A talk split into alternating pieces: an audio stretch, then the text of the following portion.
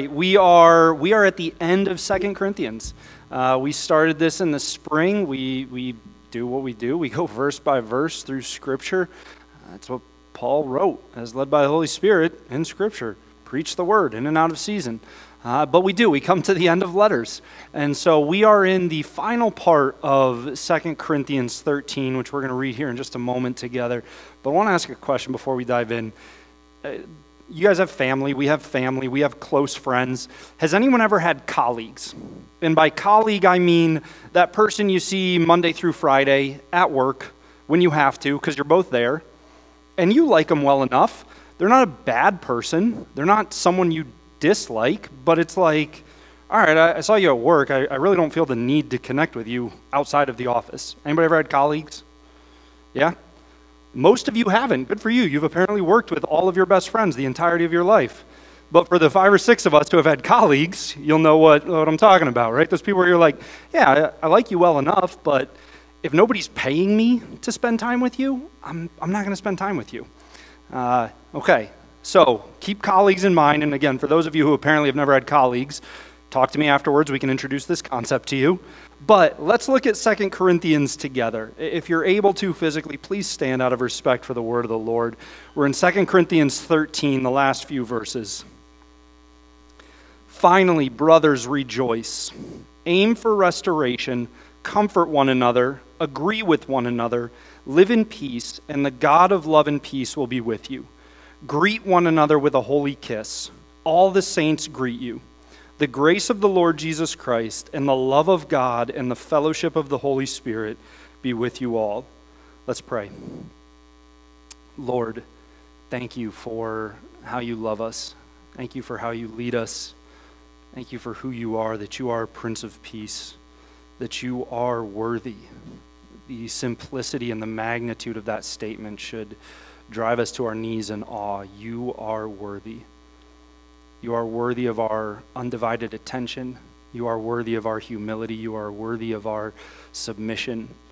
You are worthy of our best, of our all. So, in this time, as we continue to worship through Scripture, through meditating on your word, through contemplating it, Lord, may we offer you our undivided attention. May we offer you our surrendered, humbled hearts.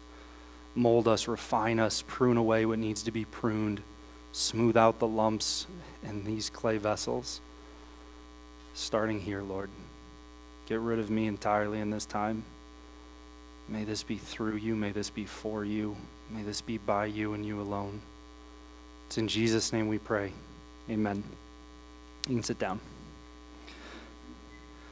So the word, uh, you see this in a lot in the, in the New Testament, brothers. Brothers, I greet you. And this was a word that could also be brothers or sisters. And this was a salutation used to greet a group of people, but it was a very deliberate salutation. It was a very deliberate greeting.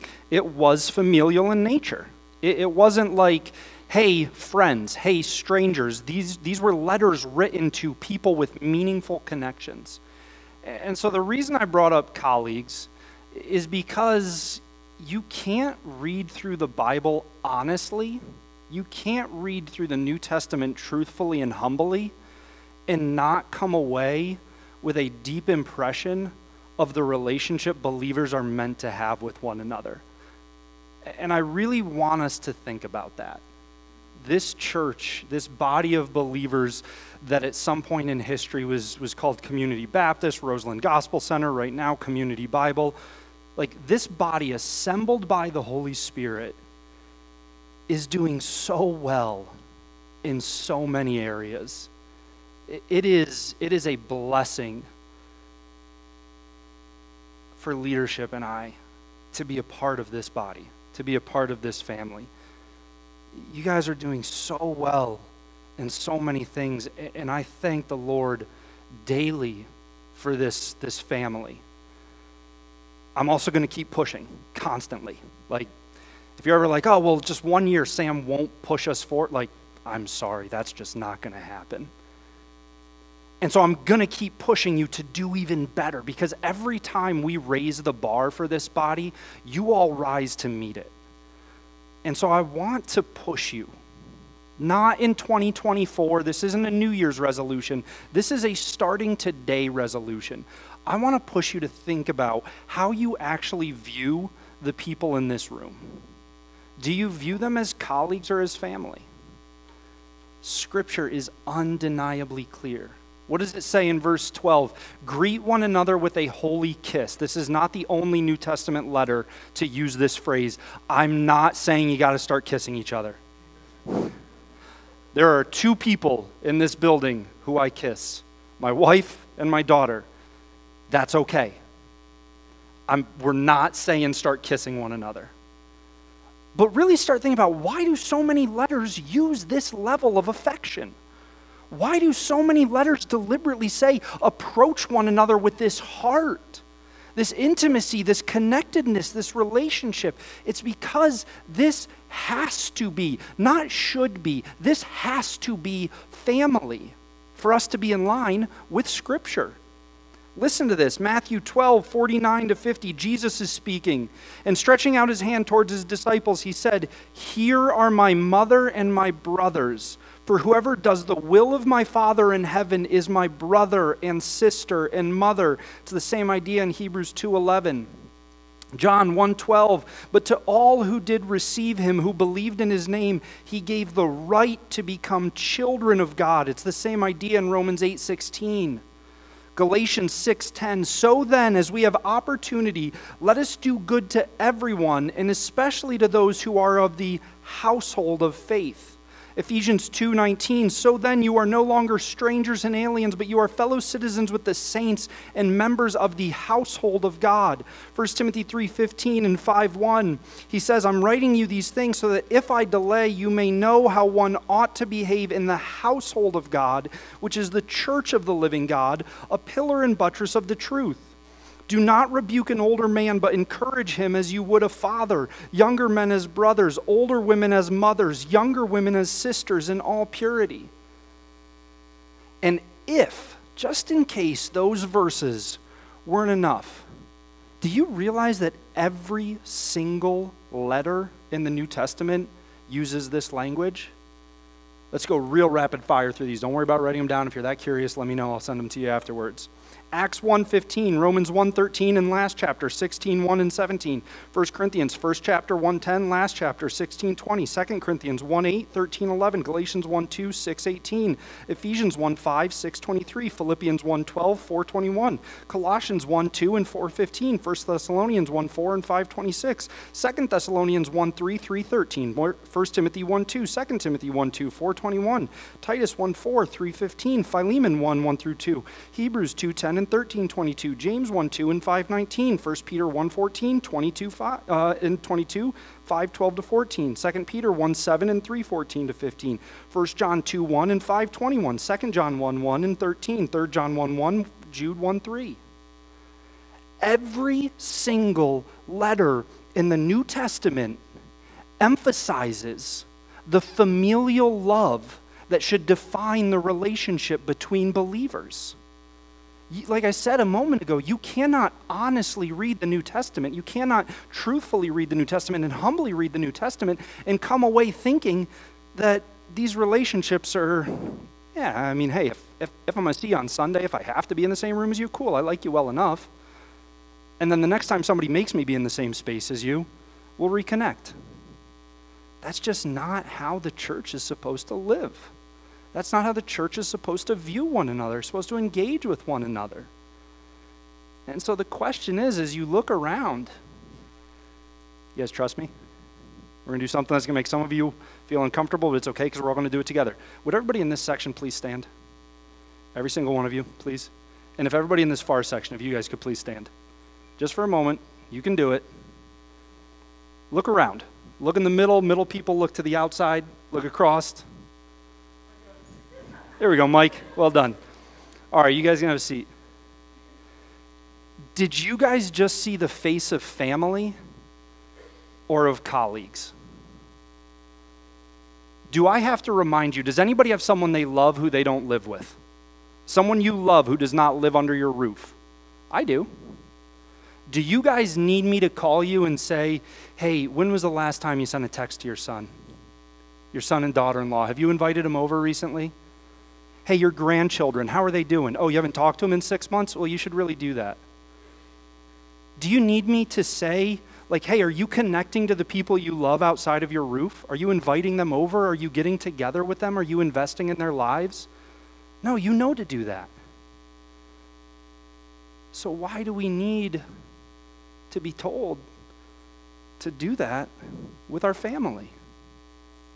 And I get it. I get that family has different connotations for different ones of us. Some of us, we hear family and it's warm, fuzzy feelings. It's these are the best relationships in my life. These are the people I want to spend the most amount of time with. Like for some of us, family is a really good thing. For some of us, family is not a good thing. For some of us, family conjures up images of fights over the Thanksgiving table. It conjures up terrible memories of neglect, ignorance. Like for some of us, family is not a positive thing.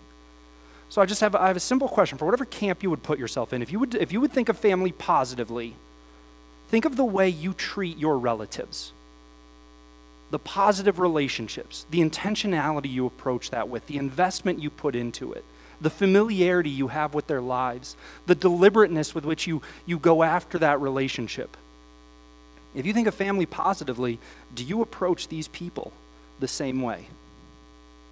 If you do, praise God. I would rather I would rather know that you guys are getting together for coffee and lunches and dinners and whatever. Like, I would rather know that you guys are investing in one another's lives than a hundred million cards in the month of October. Like, praise God if you're doing this. If you're not, well, then ask yourself do you actually view these people as your family or just as your colleagues? Second Corinthians makes it clear we're co laborers, we're all ministers of the new covenant. We are ambassadors of the, the message of reconciliation, so we are all co workers. We are colleagues, all believers. What makes the church special, what makes the local body special, is that it's family. What makes us different than every other organization with a shared mission and purpose is that we're family. I mean, think about it. Does your company have the same goal? Yeah, you want to turn out whatever product or service you have in a, in a way that benefits so that you can grow so you can keep getting a paycheck. You are assembled with a group of people who are like minded in their desire. Does that make you family? The stadiums that will be filled today of people cheering for the same desired end outcome, are they family? Or do they just have a shared purpose for a moment in time? So if you think of family positively, are you pursuing the people in this room with that same level, with that same love, with that same heart, with that same affection?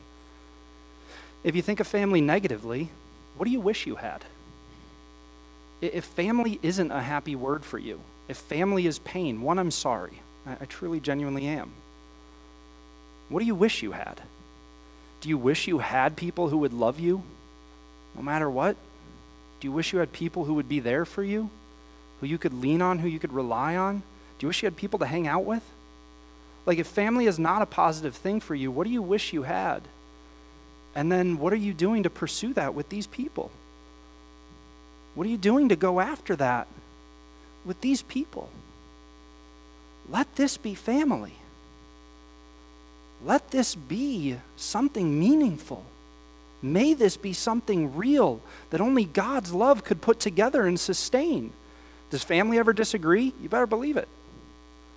Does family ever get frustrated with one another? Yeah. Does family do it perfectly? No. But does family matter? Yes. So think about it. If family is good for you, why would you not want other people to experience that goodness? If family is real and meaningful and impactful in your life, why would you not want other people to have that? And if family is bad, why would you not want those people to have that? If family is bad, why would you not want to be part of something real and meaningful and beneficial and a blessing? I mean, when I look at Scripture, it is undeniably clear that God calls His people to be family. What are we doing to make that a reality? What are we doing so that the lost, hurting, broken world can look at a group of people and say, Whoa, you're different? Yeah, I know other people who have a shared purpose. I know other people who have a shared common physical space. I just described a bowling league. But you guys, you're different. Yeah, let, us talk to you about Jesus. Let's talk to you about being part of God's family, of the household of faith. Again, if you're doing this, awesome. Keep going. If you're not, start tomorrow, start today. What are we doing to actually be family? Because when we consider family, specifically when we look at this passage and we consider God's family that we are all called to, that we are all adopted into, made a part of, he lays out multiple purposes for this family. This isn't arbitrary. God lays out why this matters, what this does. And in the next few verses, or really there's only three verses, so in the next few words, in verse 11, we see a lot of the functions of a holy family. It says, aim for restoration, comfort one another, agree with one another, live in peace. If you look at the original language, and I realize that's really small, so you might not be able to see it, uh, but if you look at the original language, it says, be perfected, be exhorted, challenged, pushed, furthered, grown, sharpened. When it talks about live in peace, that's eirene. That's that word that we've looked at numerous times that means restoration, wholeness, completeness with God. When it says be of the same mind, it's saying, hey, look, identify truth and be willing to stand for it together. You can't have unity if you don't share truth. Jesus is God. No, he's not. Okay, we can be friends, but we really can't be unified. Like, if there's no shared understanding of truth, then there's not unity. So the church does all of these things. As a family, we exhort one another, we sharpen one another, we challenge one another, we push one another, we help one another grow. We remind one another of restoration to God. We remind one another of peace of God. We hold each other accountable to the truth. We do all these things as family. But there is one function that Paul actually began with that I skipped over when I read verse 11. This letter has been packed full of a ton of stuff, yeah? I mean, we've had sections dealing with false teachers. We've had sections dealing with people who tolerate false teachers. Paul rebukes them. We've had sections dealing with our call as ambassadors, as ministers, reminding us of our earthly roles and our heavenly roles. We've had sections dealing with the practicality of church. Like, this is a huge, meaty letter.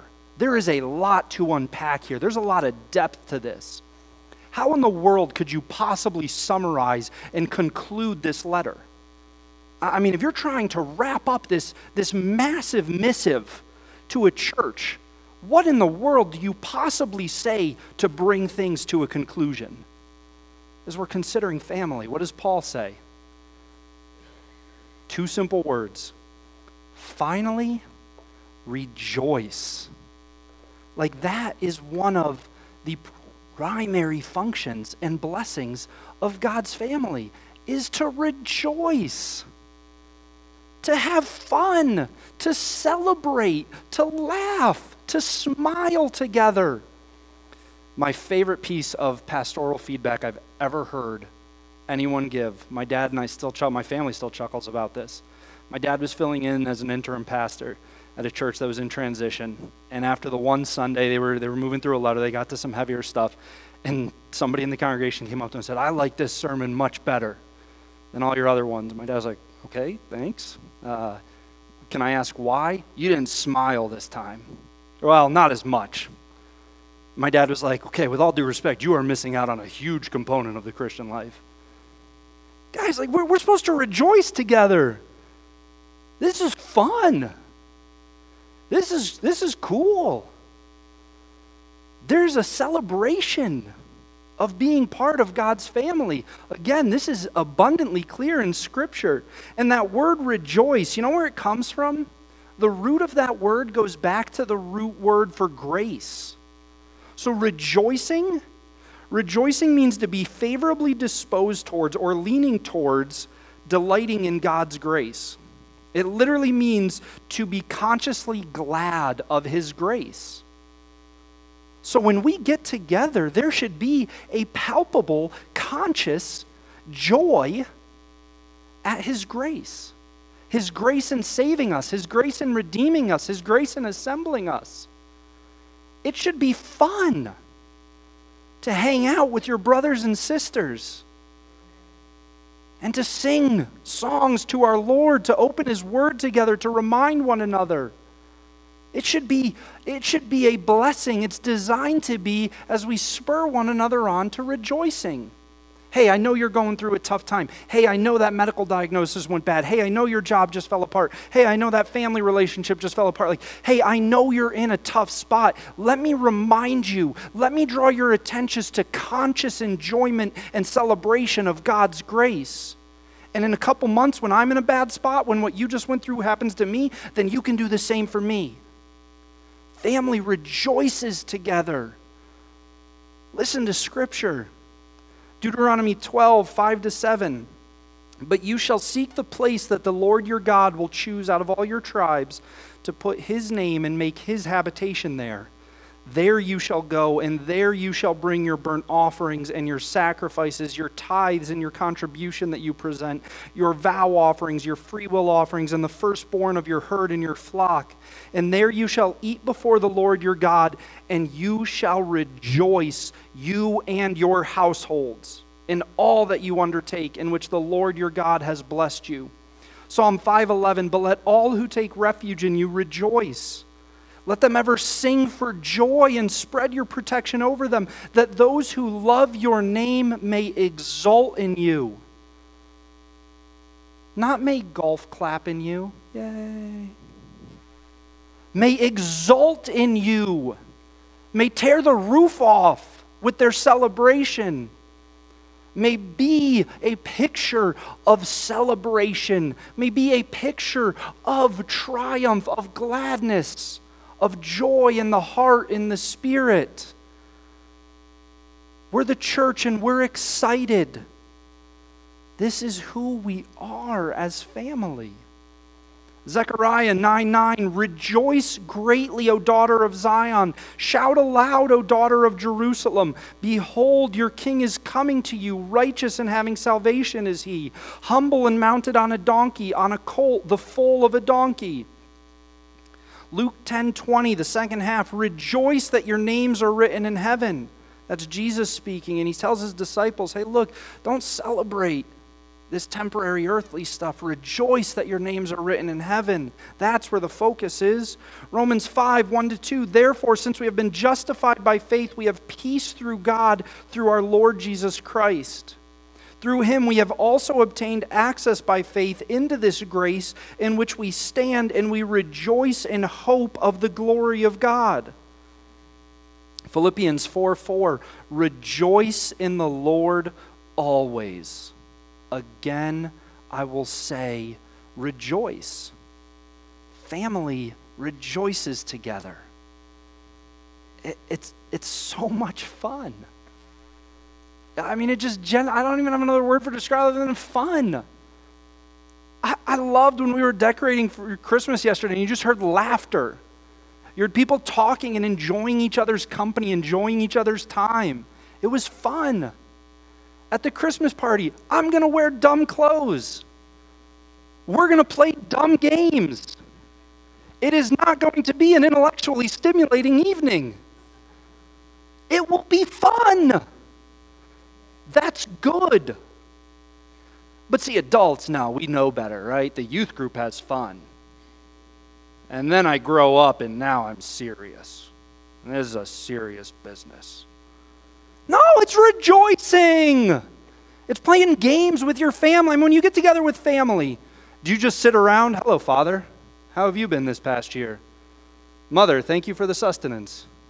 I don't know, my family sits around the table and we tell jokes and we laugh and we play games and we have fun. We go outside, we play football, baseball, whatever the weather is like. Right? We watch, we watch movies together. Like we enjoy hanging out. The family rejoices together. It's one of the greatest privileges we have.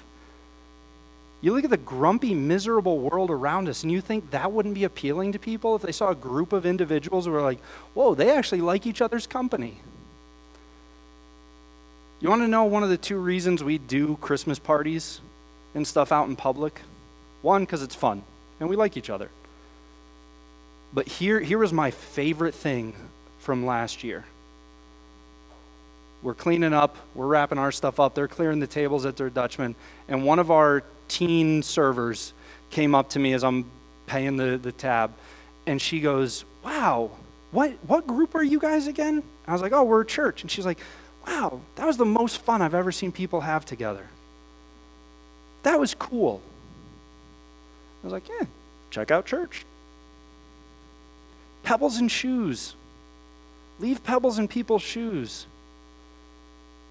When you go out with your friends, when you go out with your brothers and sisters in Christ, do the people who, who, who sit near you see something different? When you're doing a women's event, a men's event, whatever it is, when you're getting your kids together, invite other people from the community. Like, do people look and see family that celebrates and rejoices together? You don't think that would stand out like a neon beacon in today's world?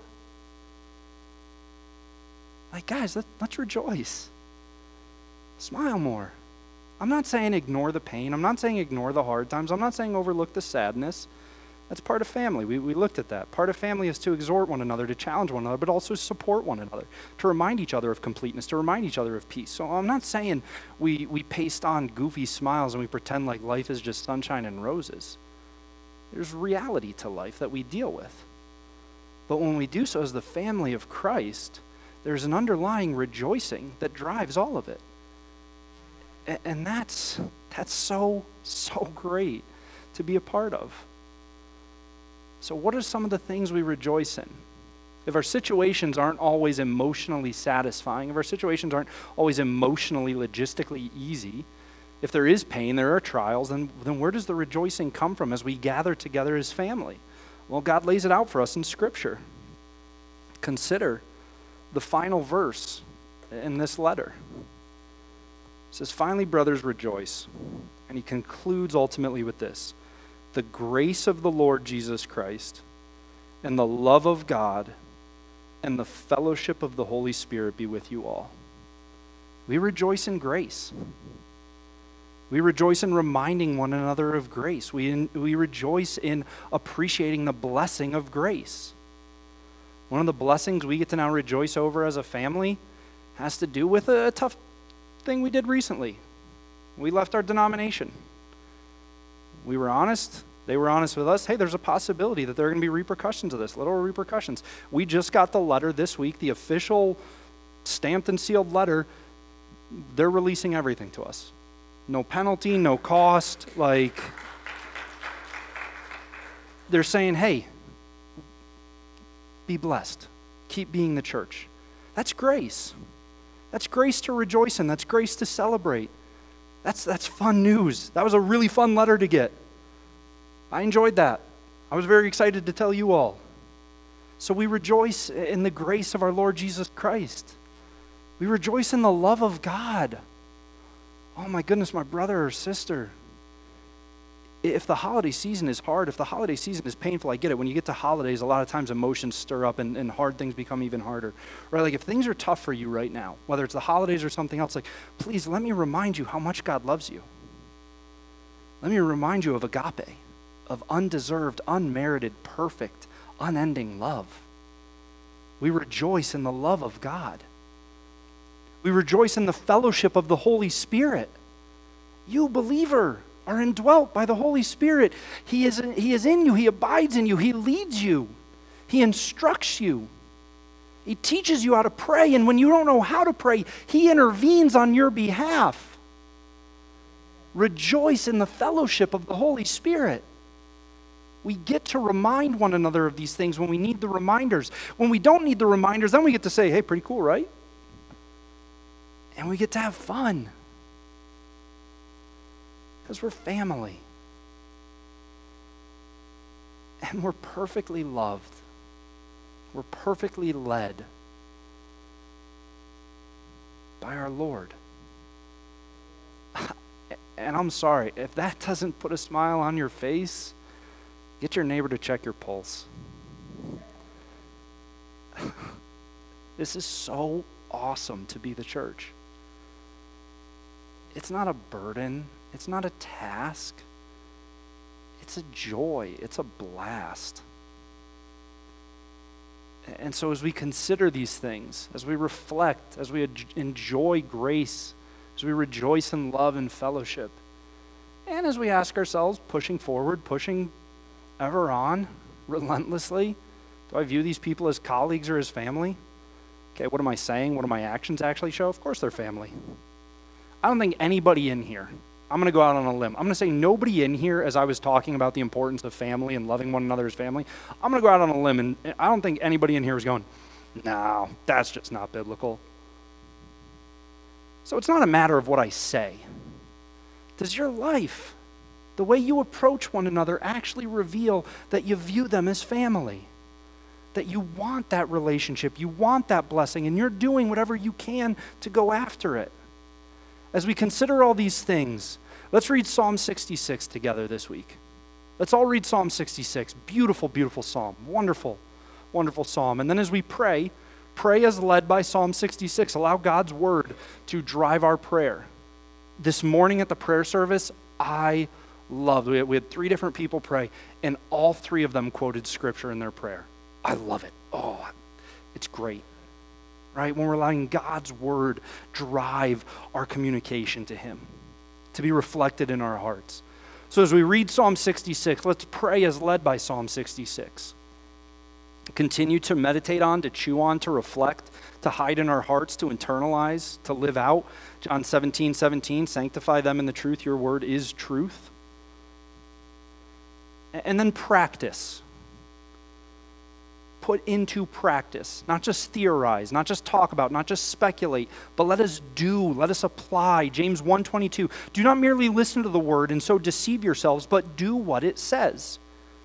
So if we are called to rejoice, if we are called to be people, what does it say Philippians 4 4? Rejoice in the Lord always. So here's the practice. Every night at the end of the day, dinner time, not right when you're about to fall asleep in bed. I've tried to do that, it doesn't work. Your eyes are closing and you wind up trailing out. Like every night when you're still conscious, identify what's one thing to rejoice over that day. Maybe it's something God reminded you. Maybe it's something new that God taught you. Maybe it's a way He used you in somebody else's life. Maybe it's a way He used somebody in your life. But every day, what's something to rejoice over? If you're doing a meal with somebody, if you're talking to a coworker, share it with them and ask them oh man, you really want to freak out your coworkers? At the end of the day, hey, what's something to rejoice over today? What now? Talk about open doors. Talk about conversation starters. If you don't have that conversation, reach out to somebody in the room. Reach out to somebody here in the church family. Hey, what are you rejoicing over today? Here's what I'm rejoicing over today. Cool, let's rejoice together. Call me, call my wife. We'll give you our numbers. And they'll be real ones, I promise. I like you all right? Because we're family. I want to rejoice with you. I want to see you rejoicing. My wife and I love this stuff. So let's go after it together. I'm not proposing anything new. I said this all the way back in 2019 when I interviewed with churches. They were like, What's your new idea for church? I was like, I don't have any new ideas for church. I think we need to go back to very old ideas. I think we need to go back to the original ideas. So I don't want you guys to do anything new. I want you to do something original. I want this place to be family that rejoices together. And it's going to take us all. This can't be driven by five people. This has to be a family effort. So let's make it together. And I promise you, it is going to be such an awesome ride. Let's pray. Lord, we rejoice in grace. We rejoice in undeserved grace, your mercy that you poured out on us. We rejoice over these things. We are consciously glad for these things, and we remind one another of it.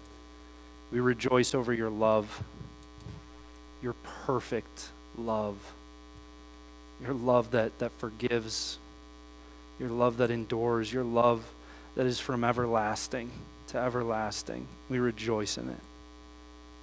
In the fellowship of the Holy Spirit, we rejoice that you lead us in such a personal way, that you provide for us so richly part of the fellowship is the Holy Spirit assembling the church. And so we, we rejoice in the fellowship of this family as provided by the Holy Spirit. Lord, I, I rejoice that you've brought me to a family that laughs when I tell bad jokes. I rejoice for a team of talented musicians and vocalists who enjoy using their gifts given to them by you to pour out praise back to you.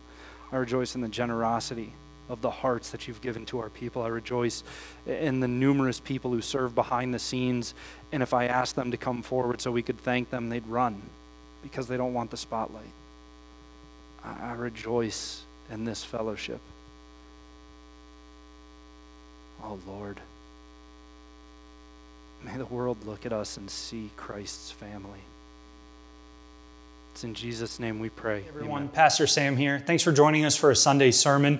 If you're interested in more of the sermons from this series or some of our past sermon series that we've done, you can find them at discovercommunity.org under the sermon file.